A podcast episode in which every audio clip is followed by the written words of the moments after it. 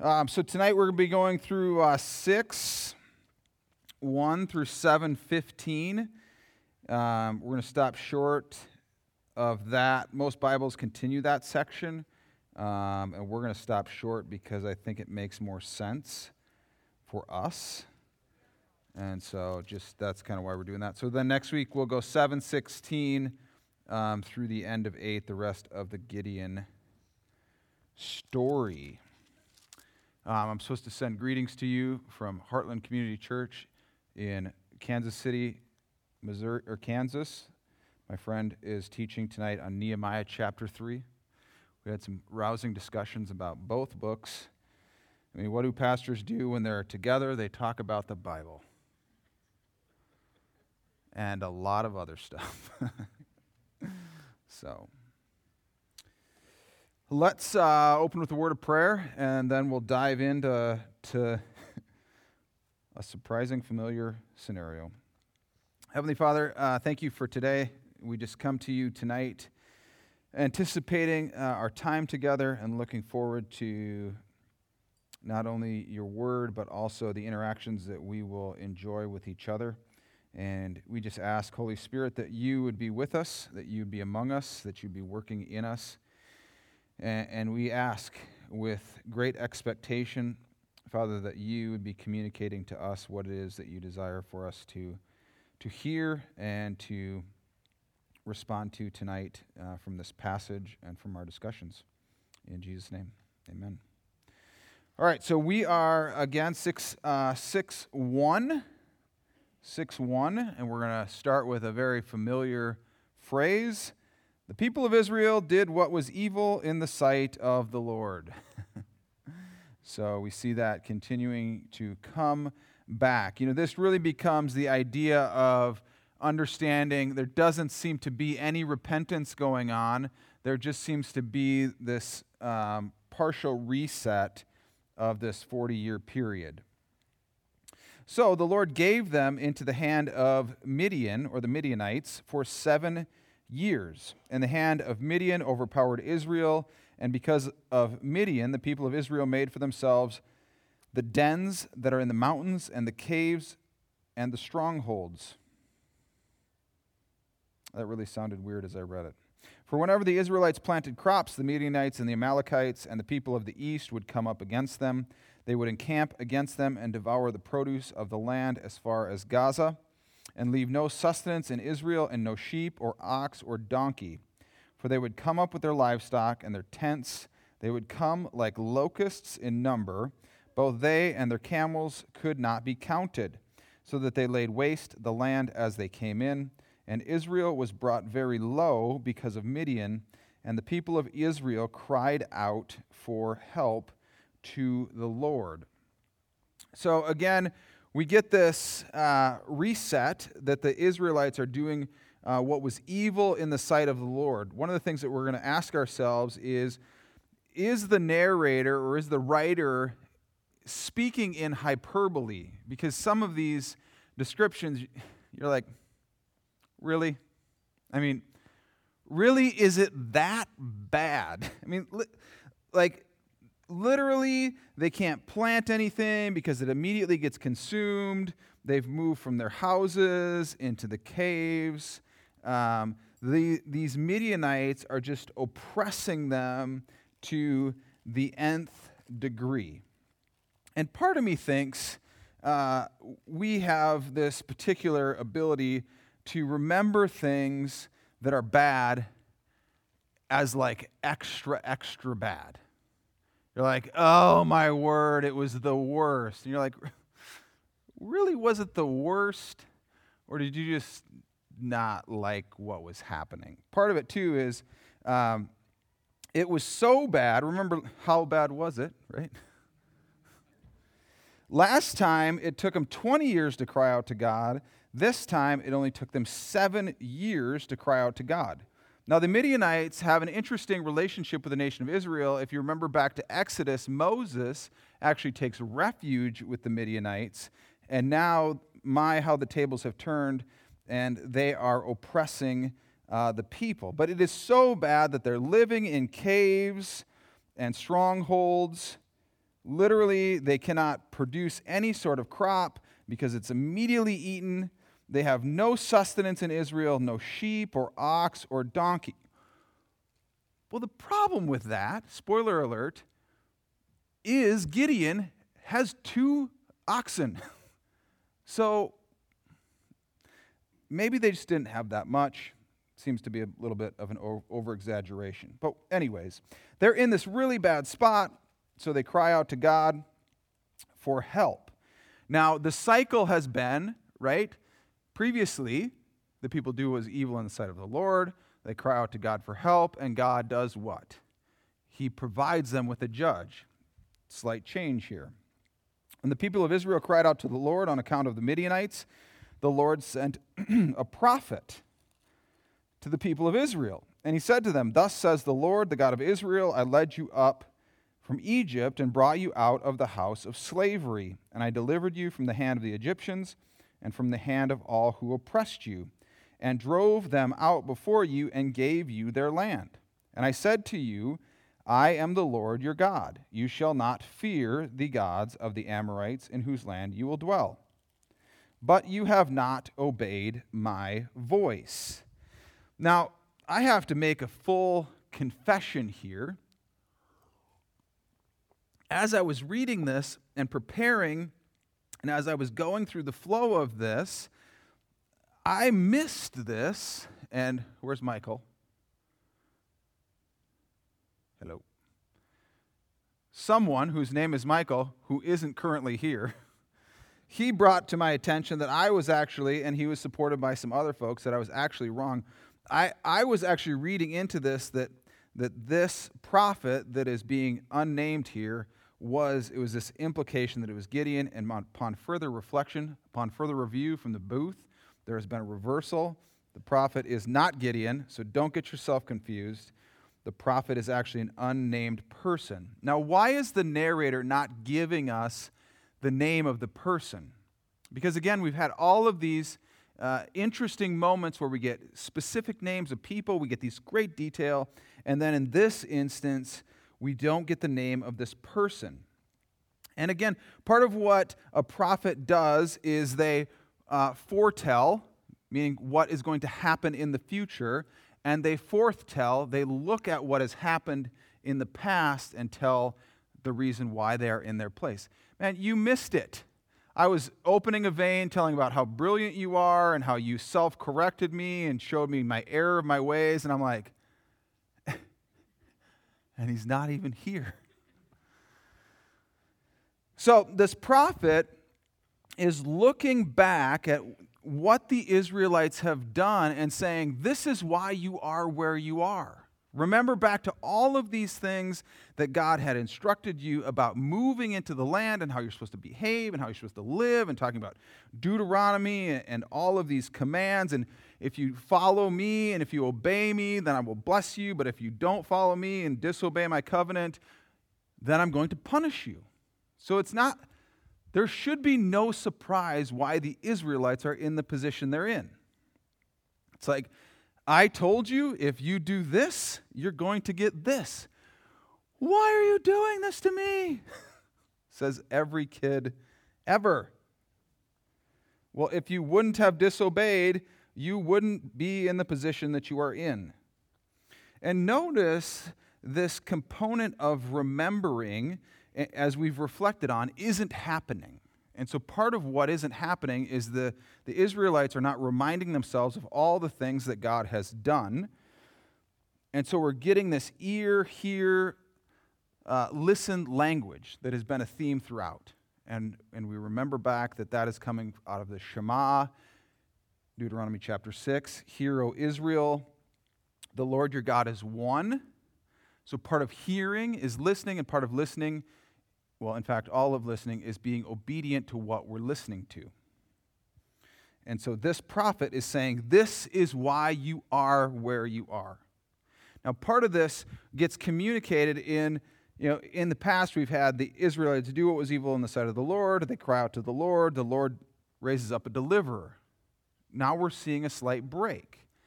God is a gracious God, and he also is willing to allow them to suffer. So he's letting them sit in this uncomfortable state for a very important reason. When you're living in a cave, it's not real comfortable. you're like, when did you live in a cave? I haven't. But I've been in a cave and they're wet and they're dank and they're dark and they're kind of stinky and disgusting. So imagine living in one I wouldn't want to. And so God is letting them kind of sit in this place. How long did they sit there? We don't know. What we get is verse 11.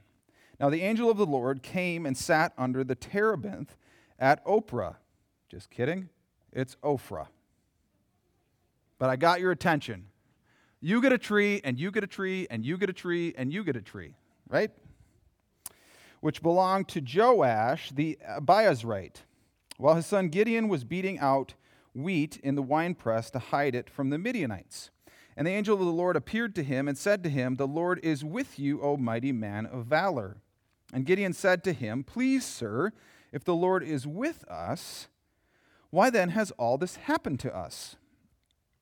And where are all his wonderful deeds that our fathers recounted to us? Saying, Did not the Lord bring us up from Egypt? But now the Lord has forsaken us and given us into the hand of Midian. And the Lord turned to him and said, Go in this might of yours and save Israel from the hand of Midian. Do not I send you? And he said to him, Please, Lord, this is Gideon speaking to the angel. How can I save Israel? Behold, my clan is the weakest in Manasseh, and I am the least in my father's house. And the Lord said to him, But I will be with you, and you shall strike the Midianites as one man. And he said to him, If now I have found favor in your eyes, then show me a sign that it is you who speak with me. Please do not depart from here until I come to you and bring out my present and set it before you. And he said, I will stay till you return. So we get this call of Gideon, and the angel of the Lord appears, and it's interesting that we get this reference uh, to this terebinth, this tree at Ophrah. Remember, Deborah is sitting under this tree, the tree of Deborah. So we see God using this theme of a tree and the importance of a tree as this um, narrative theme that, that continues to move through the text. The angel of the Lord appears to Gideon and he addresses him as what? He says, The Lord is with you, verse 12, O mighty man of valor. Now, we're going to have a bit of a hard time with that phrasing, except when we dig a little bit deeper. Gideon has a hard time with that uh, phrasing. Because he says what? He's like, I'm nothing, my father's house, and, and I'm the least in my father's house. I'm the weakest in Manasseh. My father's house is the weakest in Manasseh. And we're going to be like, mm, but is he really? We're going to get to that in a little bit. But what is it that Gideon says? Why has all of this happened to us? Again, he is echoing what the Israelites are saying in that why, if God is with us, then why are all of these bad things happening to us? It becomes this thing that maybe we've said to ourselves. If God is so great and God loves me so much, why is this bad stuff happening in my life? And it becomes this great question around the problem of evil.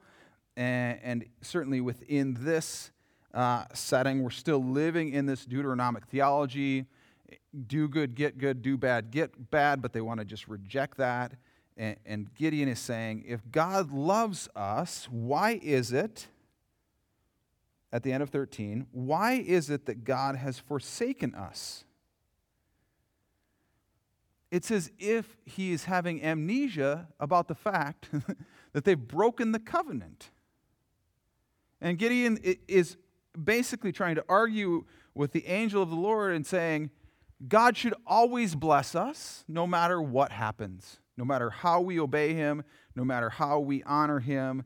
God should always bless us because God is who He is, and we, He's supposed to love us no matter what. And we see this interesting tension around how this covenant relationship works with God's people and with God. And Gideon is blaming God for what is happening to them. When we know that's not the case. You know, we, we, say, these, we say these grandiose stories. When I do something stupid, that's not God's fault.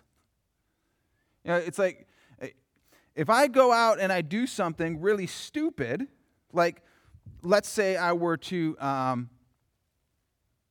let's say I were to text and drive, and I were to get into an accident, I wouldn't say, Lord, why have you forsaken me? And you're like, because you're an idiot.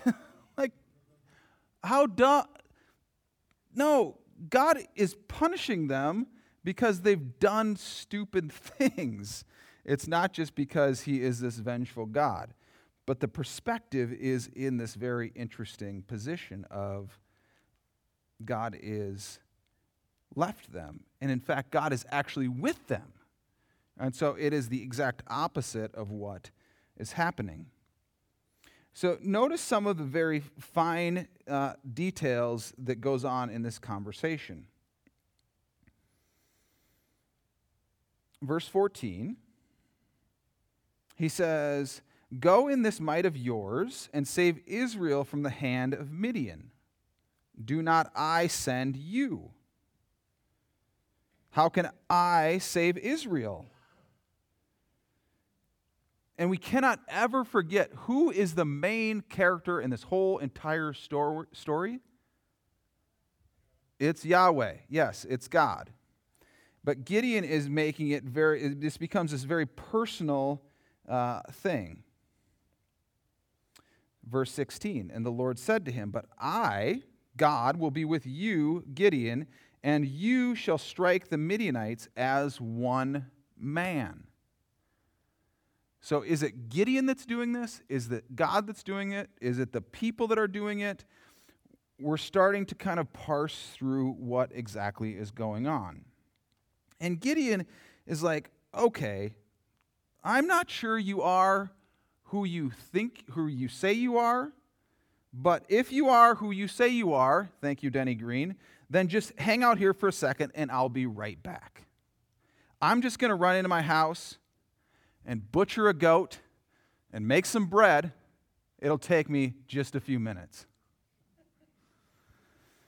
I mean, you go to some people's house and you're like, okay, why do we need all of this food?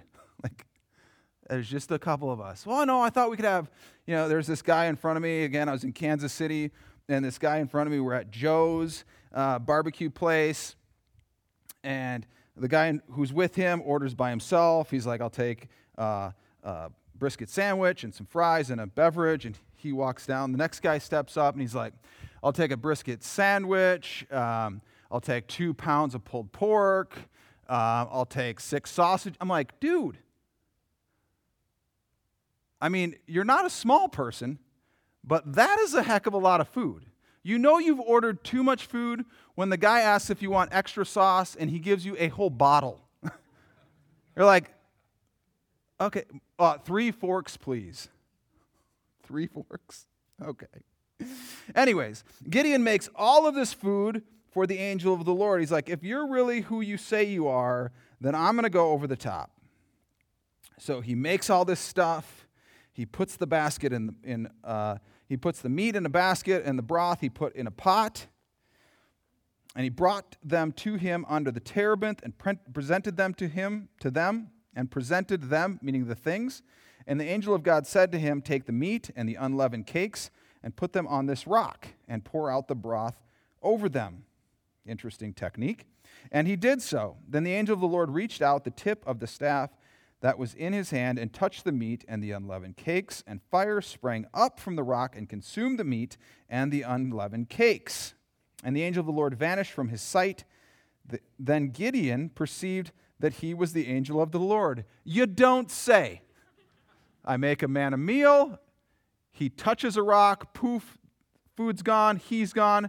Oh, I guess that was God hanging out with me, as if it would have been somebody else. Alas, and Gideon said, Alas, O Lord God, for now I have seen the angel of the Lord face to face.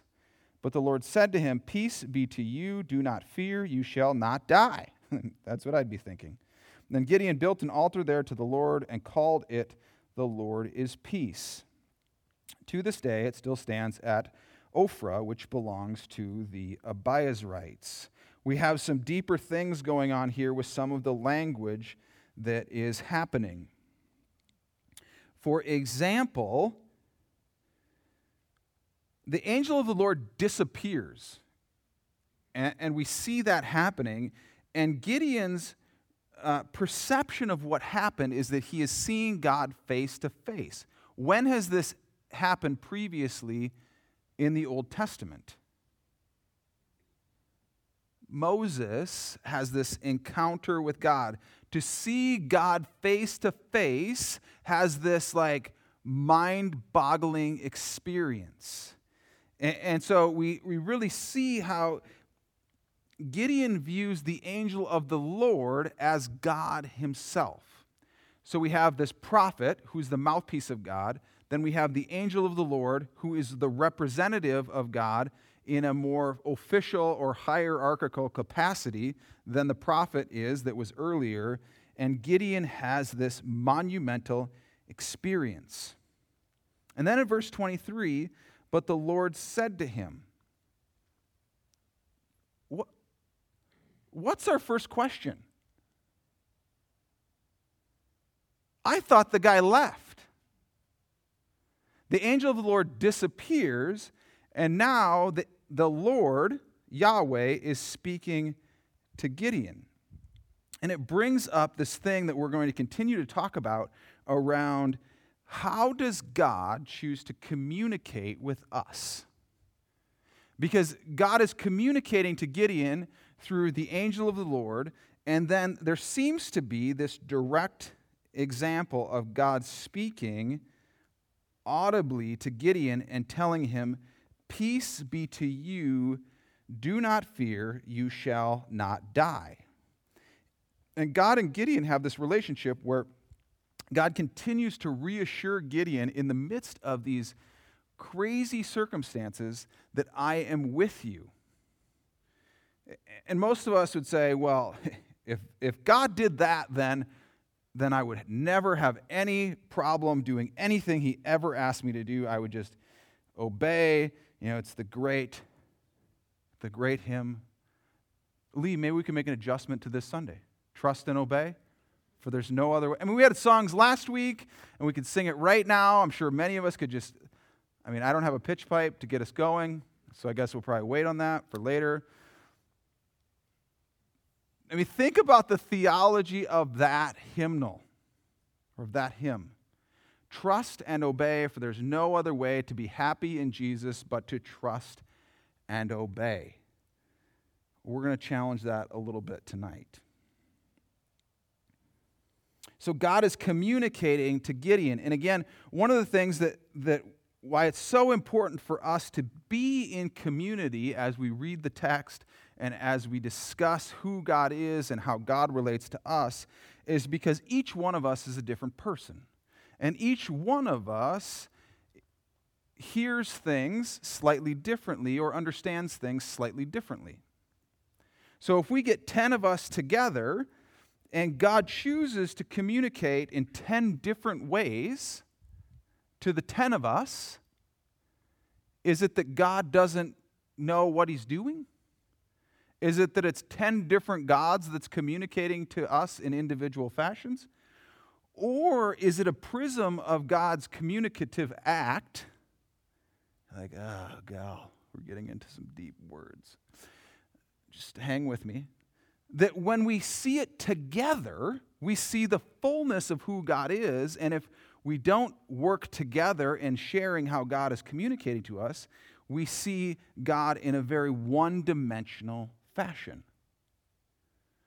And so, is the way that God is communicating to Gideon, is it descriptive or is it prescriptive? It's descriptive. It's showing this is how God was communicating to Gideon at the time that Gideon was alive. Is it prescriptive? Maybe.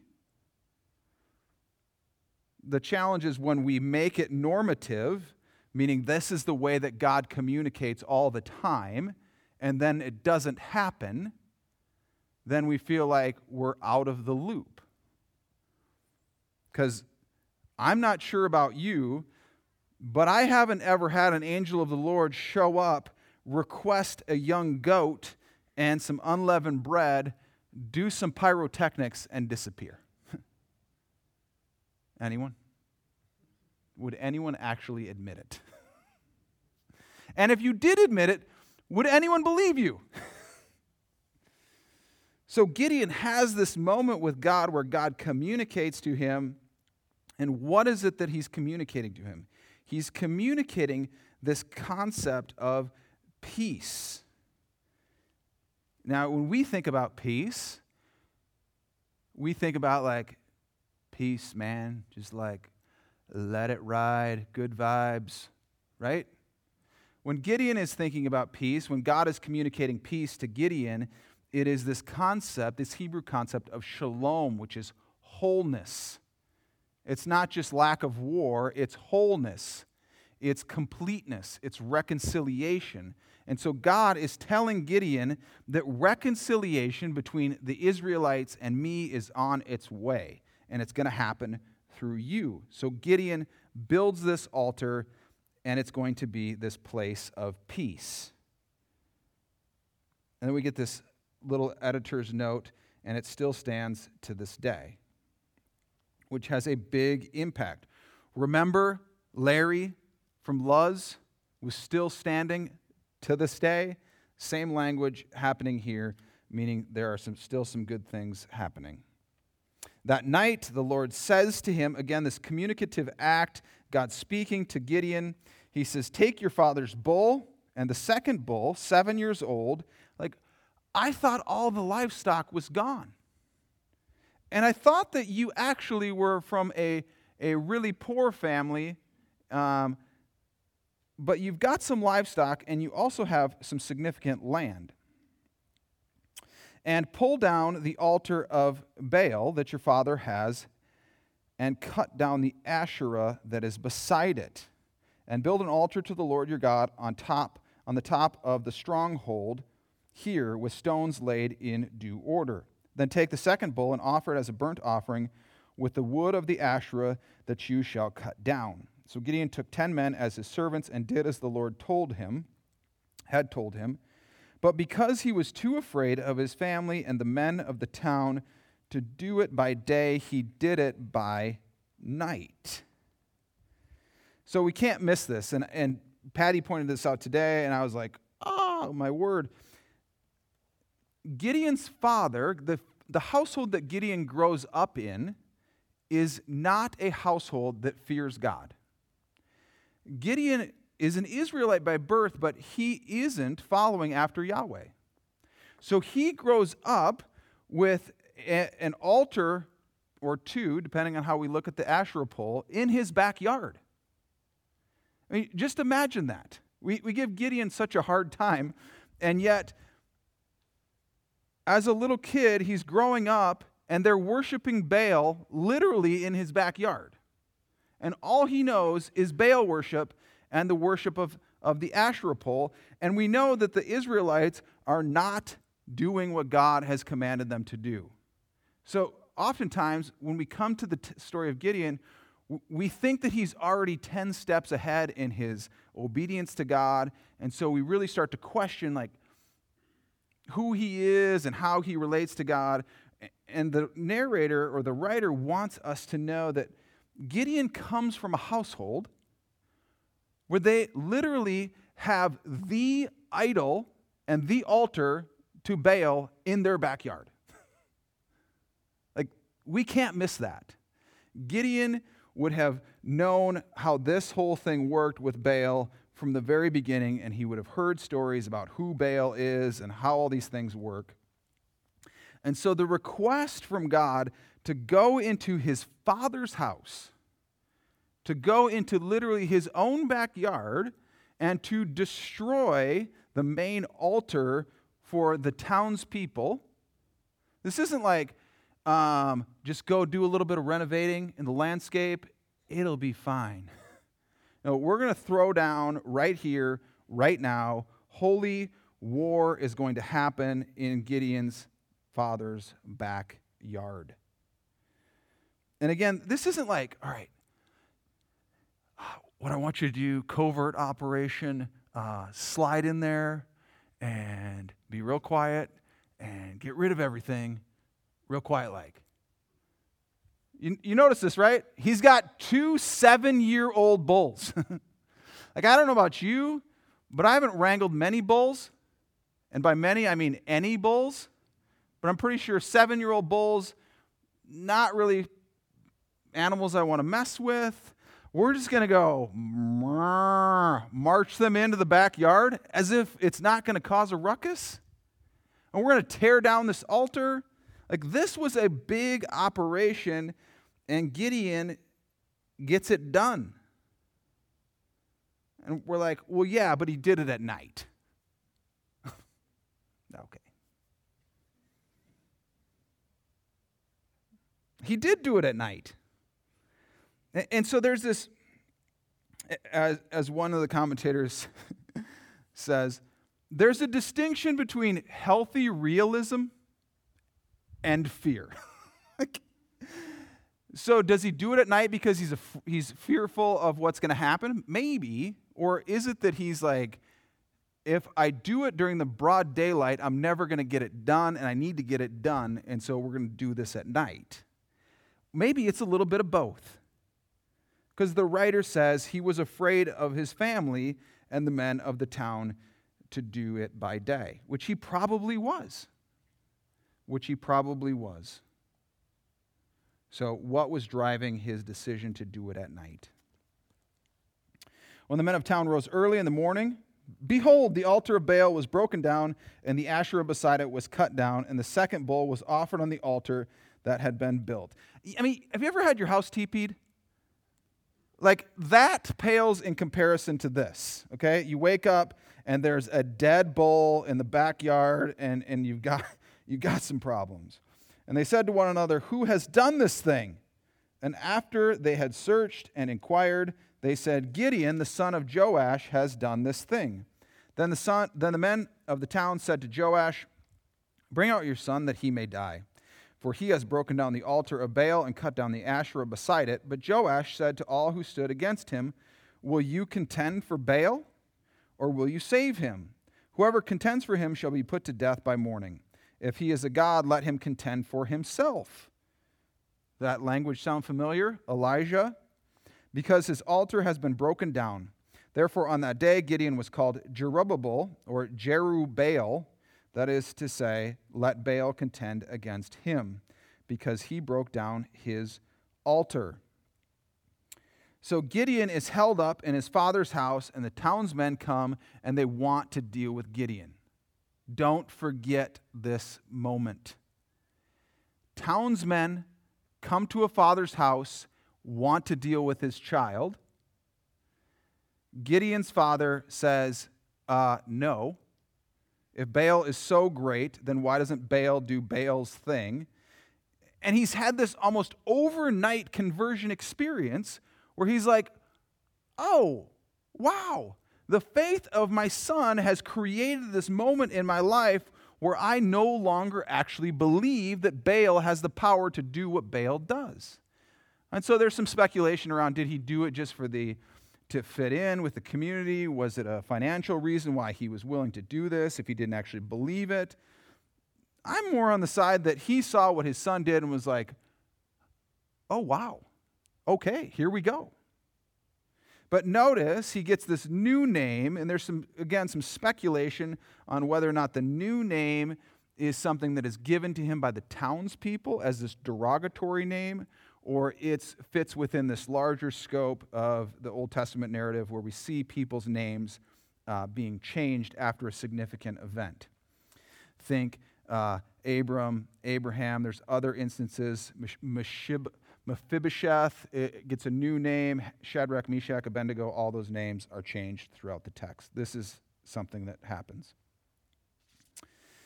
Now, all the Midianites and the Amalekites and the people of the east came together, and they crossed the Jordan and encamped in the valley of Jezreel.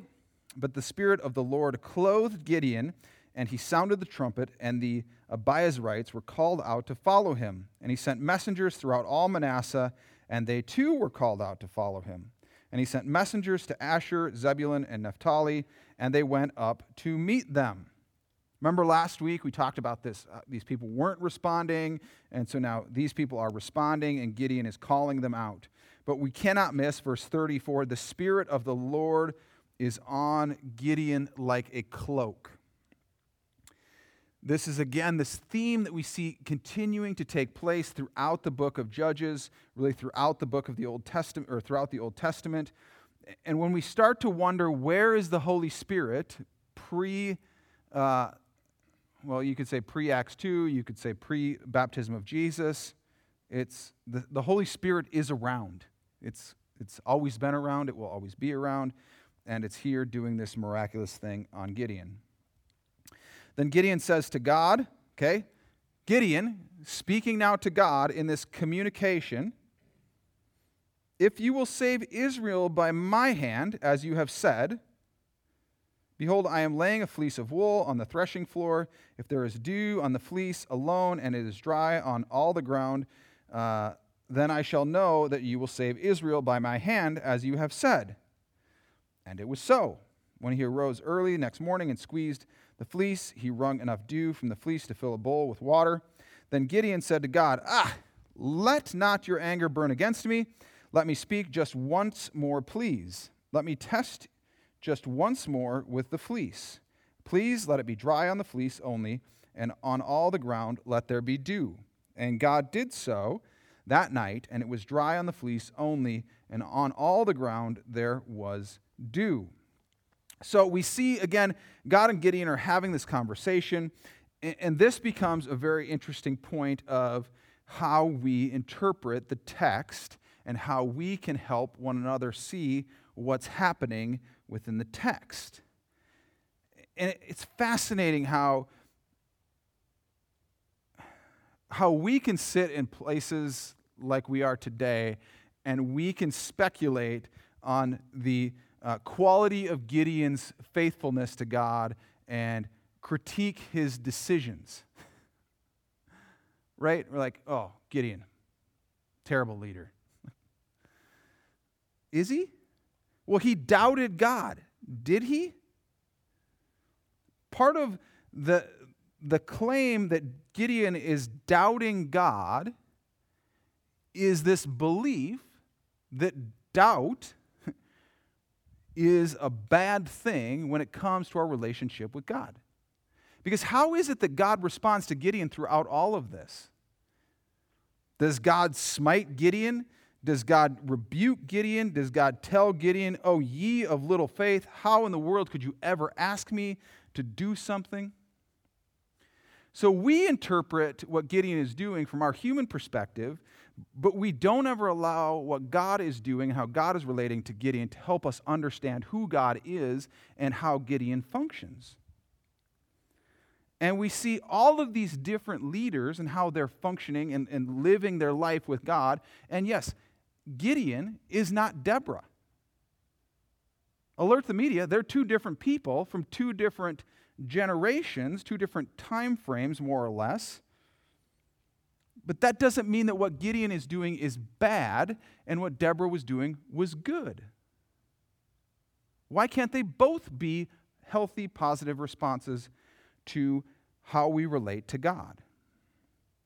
And so we need to be very careful, and I'm saying this as much to myself as I'm saying it to, to the World Wide Web. Because when I read this, I'm like, this guy's a joke. Like, God has done all of these things for him. He, you know, the angel of the Lord visits him. There's all of these amazing miracles happening, and, and he can't even follow through. He's got to be like, okay, okay, oh, just one more thing, one more thing, one more thing, one more thing. Actually, two more things. Yes?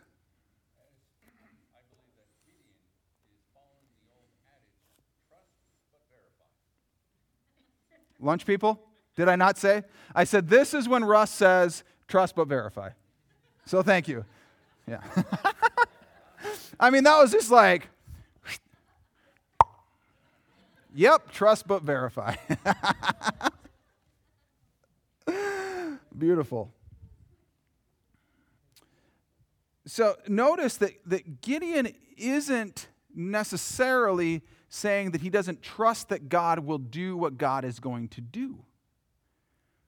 Maybe it's the case that Gideon is wanting to have clarity in who is speaking to him and who is communicating the instructions in his life. Gideon wants to know for certain that God is the one that's saying this. And he knows that God will be patient with him and will be gracious to him and will continue to communicate with him every step of the way and through a variety of circumstances. Because the first one, it's like, okay, the ground could be dry because there was low atmospheric pressure and there was, you know, the humidity was right because uh, the fleece had come in from, from the cave. It's like, okay, whatever. The second one, no, that's really the miracle. Okay. The point is that God is, is willing to communicate with Gideon and reassure him that he, in fact, is the one that is communicating this call on his life. And we are the ones that say, well, Gideon, he was, he was bad. At this point, God is not saying anything negative about Gideon. We, we again have the stigmatism around the, even the term questioning God. It's like, well, okay. Then uh, Jerubbaal, or Jerubbabel, that sounds a lot better, has a lot more uh, ring to it. That is Gideon. Thanks for reminding us. And all the people who were with him rose early and encamped beside the spring of Harod. And the camp of Midian was north of them by the hill of Moreh in the valley, which is interesting note that, that actually right now the warlords or the war, war spectators, war uh, speculators would say the Israelites have already won because uh, the Midianites are in the valley and they have the high ground, but that's neither here nor there.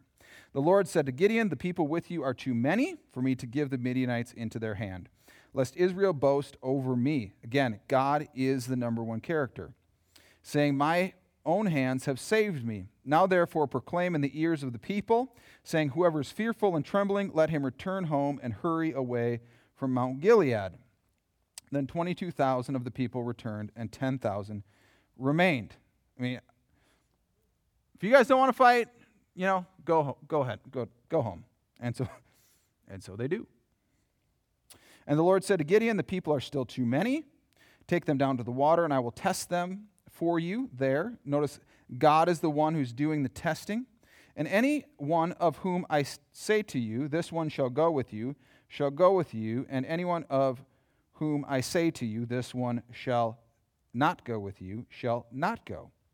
So he brought the people down to the river to the water, and the Lord said to Gideon, Everyone who laps the water with his tongue as a dog laps, you shall set by himself. Likewise, everyone who kneels down to drink.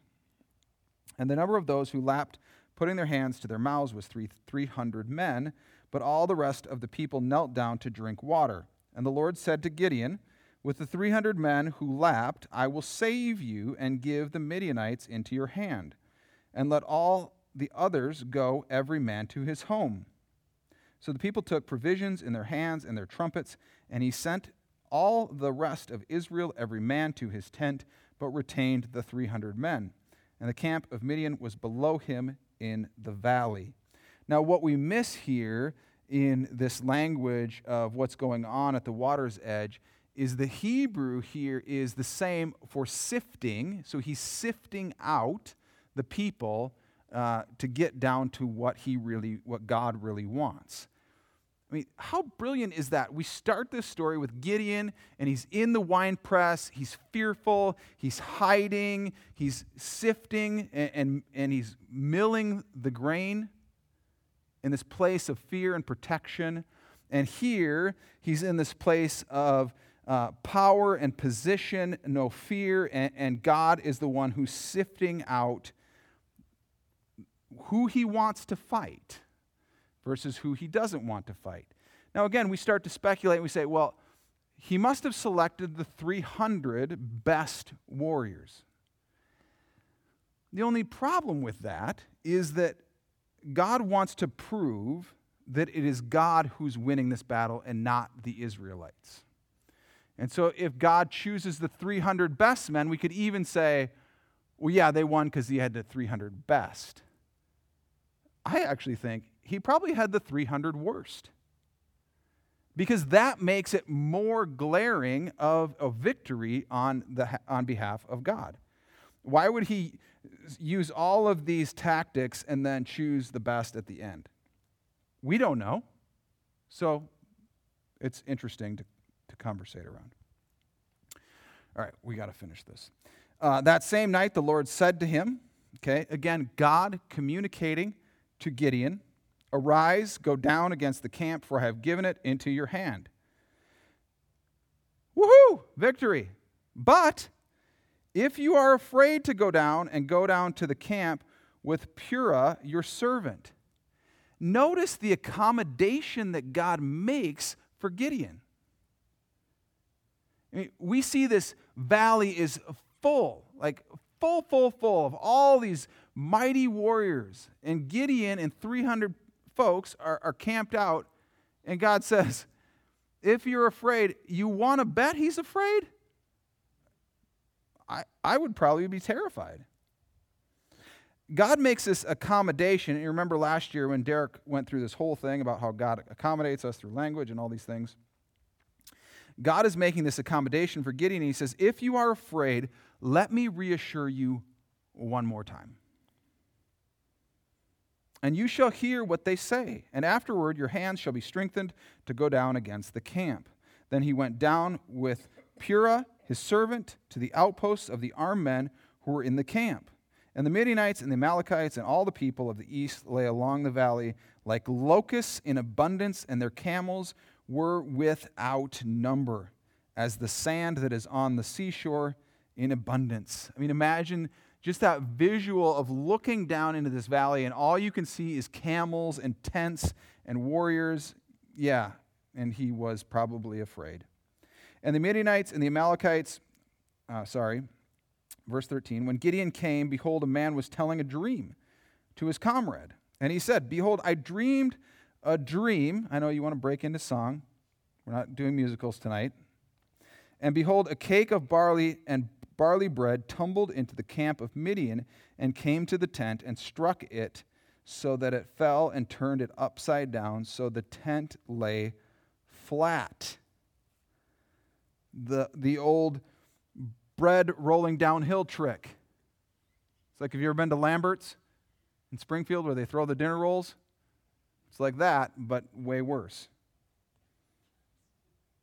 And his comrade answered him. This is no other than the sword of Gideon. Like, how does the Amalekite, like, oh yeah, I know what that dream means. It's that Gideon character.